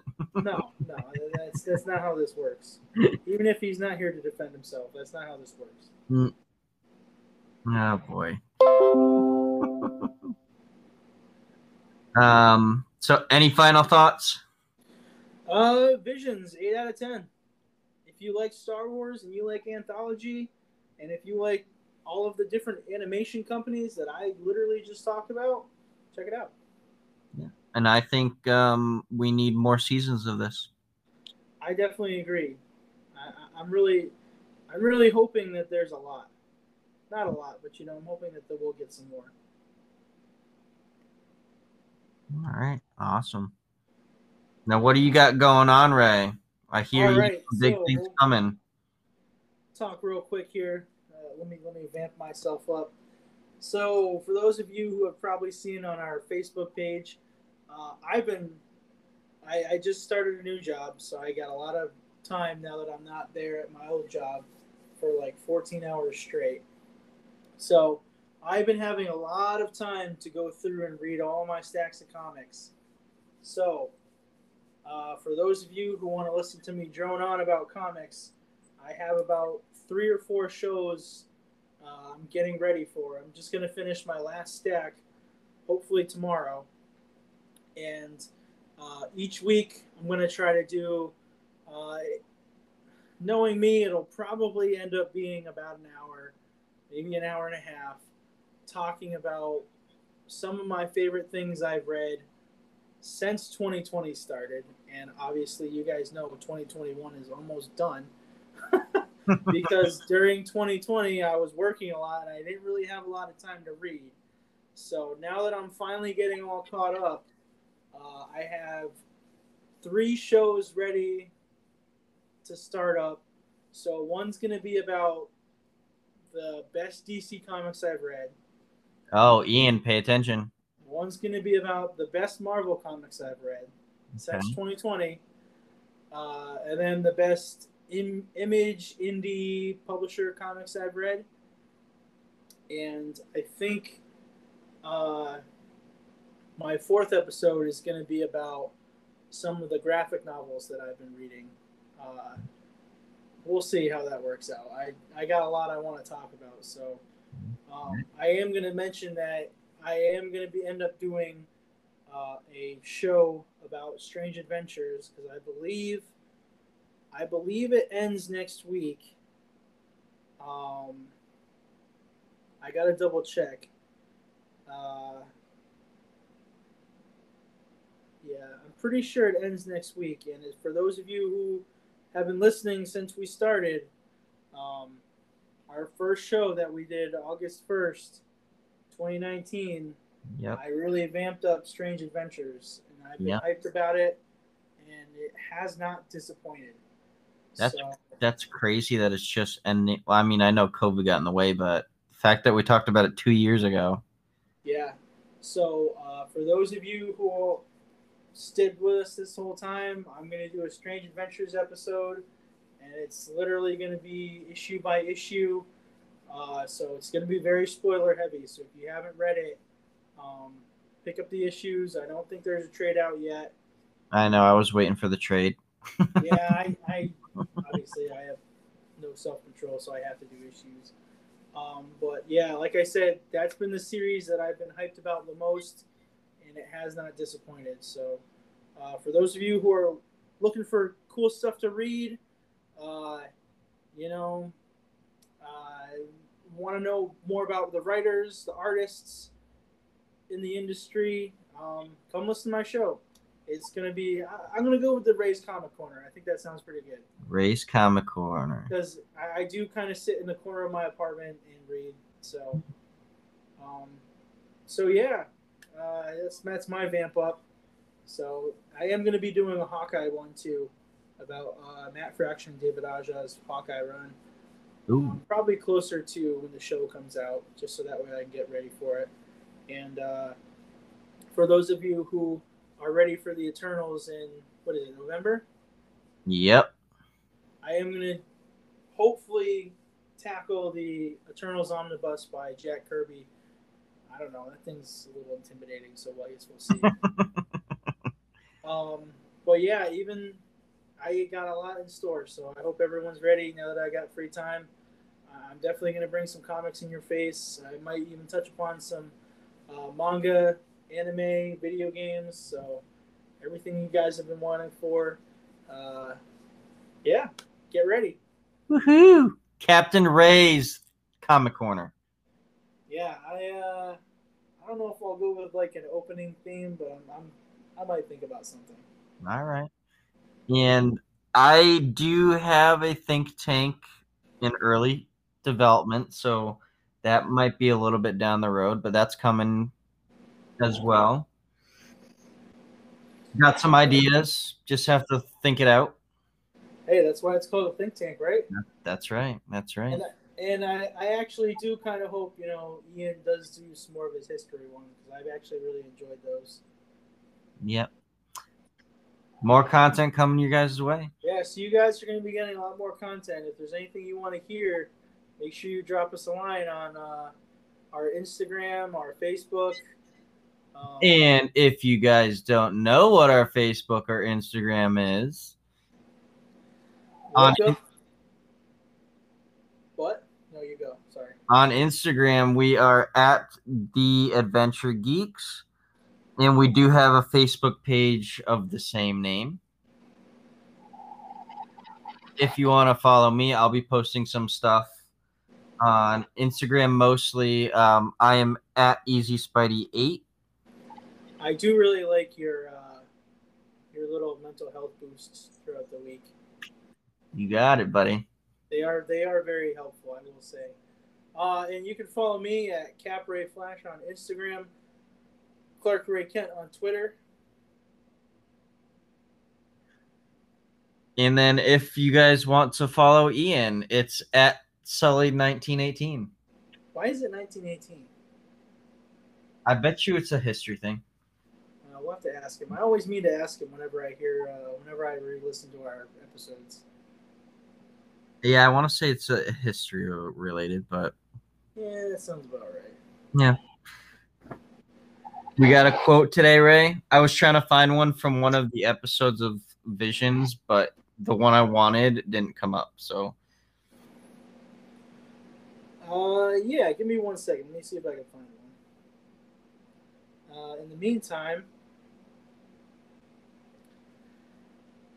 enjoy this brief pause of silence. yeah, enjoy this brief pause as I try to find a quote. Uh, I'm actually gonna go with I'll go with a Star Wars quote.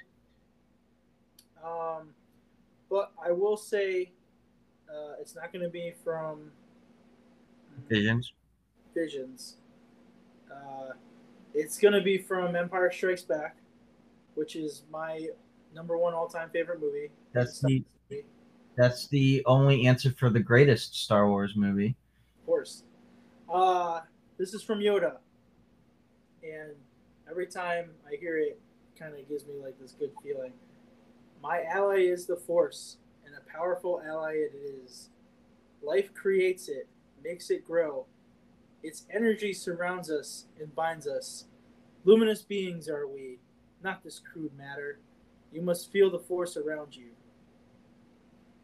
I like that, and I love the delivery.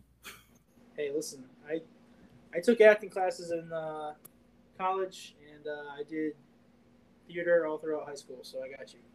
Oh, interesting. I didn't know that. Listen, you Yeah. learn something new about me every day. Yeah, peeling back the layers of Ray's onion. Yeah. Hopefully you don't cry. Not yet.